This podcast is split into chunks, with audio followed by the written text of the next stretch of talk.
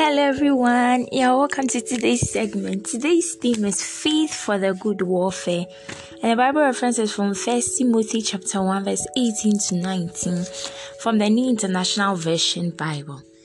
Timothy, my son, I am giving you this command in keeping with the prophecies once made about you, so that by recalling them you may fight the battle well, holding on to faith and a good conscience which some have rejected and so have suffered shipwreck with regard to the faith. Our theme scripture is very enlightening. To war a good warfare requires faith and a good conscience. Also, it's important to know who you are up against in this warfare. Ephesians chapter 6, verse 12 says, For we wrestle not against flesh and blood, but against principalities against powers, against the rulers of the darkness of this world, against spiritual wickedness in high places. These rulers of darkness are the ones that run the course of this world, manipulate and control the thoughts and minds of those who are rebellious to Christ and the gospel.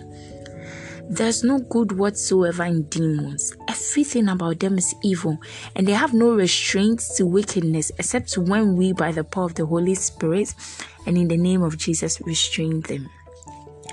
Ephesians chapter 6 tells us with what to put up our onslaught and wage our defense against these evil forces of darkness. Verse 13 says, Wherefore take unto you the whole armor of God, that ye may be able to withstand in the evil day, and having done all to stand. Then in the verse 16, after identifying the defense paraphernalia, he says, Above all, taking the shield of faith, wherewith ye shall be able to quench all the fiery darts of the wicked, and the sword of the Spirit, which is the word of God. That's Ephesians chapter 16 to 17. Chapter chapter 6. I beg your pardon. Ephesians chapter 6, verse 16 to 17. Here's why the message of faith is so important because it says, above all, taking the shield of faith. This doesn't mean you have to look for a shield called faith. Rather, it means you are, as you operate with faith in God's word, it's a shield with which you shall, without doubt, be able to quench, neutralize, diffuse, and put out all the fiery darts of the wicked. It doesn't matter what missile the enemy throws at you. Your faith quells and neutralizes them. Faith comes by hearing, and hearing by the word of God. That's from Romans chapter 10, verse 17. The more of God's word you hear, the more your faith increases. And the more you put the word of God to work, the more your faith is strengthened. Keep hearing God's word and putting it to work. Your faith will be strong and effective. Hallelujah. For further study, kindly read Ephesians chapter 6, verse 13 to 17 from the Amplified Classic Version? If you are taking the Bible in one year, read Luke chapter 22, verse 66 downwards, and Luke chapter 23, verse 1 to 25. Also, read 2 Samuel chapters 1 to 3.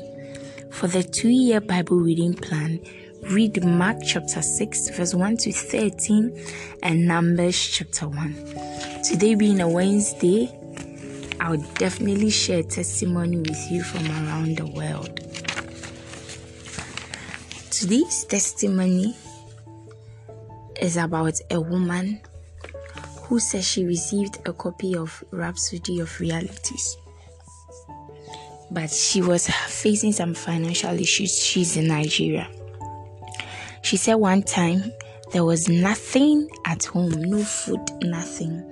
So, out of faith, she took Rhapsody of Realities and she placed it in a cooking pot and placed a pot on the stove. And then her children were crying. She was sitting there as well. And then she slept off.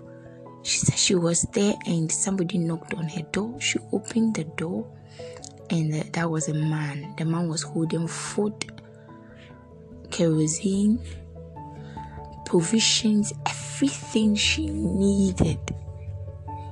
And then went ahead and paid the school fees of her kids. Her kids were out of school. Pay the school fees of her kids, and now she has moved out of her place to another apartment.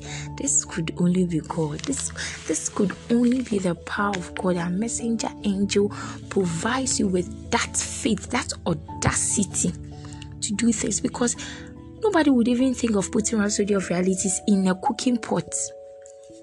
She didn't light the fire though, but she placed a Rhapsody of Realities on the cooking pot, knowing that the power is in the Word of God. The Rhapsody of Realities is the Word of God. So work your faith, work your faith. We've heard testimonies of people placing Rhapsody of Realities on dead bodies and they are rising. It comes with your faith, and today's message is faith for the good warfare. If you don't have that, that faith, you're supposed to build it by daily feeding on the word of God. This builds that faith that you need and that audacity. So keep building up your faith and trust me, you come back with a testimony. Take the prayer with me. Dear Father, I thank you for the faith I have in your word. My faith is alive, and with it, I quench, neutralize, diffuse, put out, and extinguish all the fiery darts of the enemy, foiling and rendering his devices, manipulations, tricks, lies, schemes, and stratagems ineffective. In the name of Jesus, hallelujah.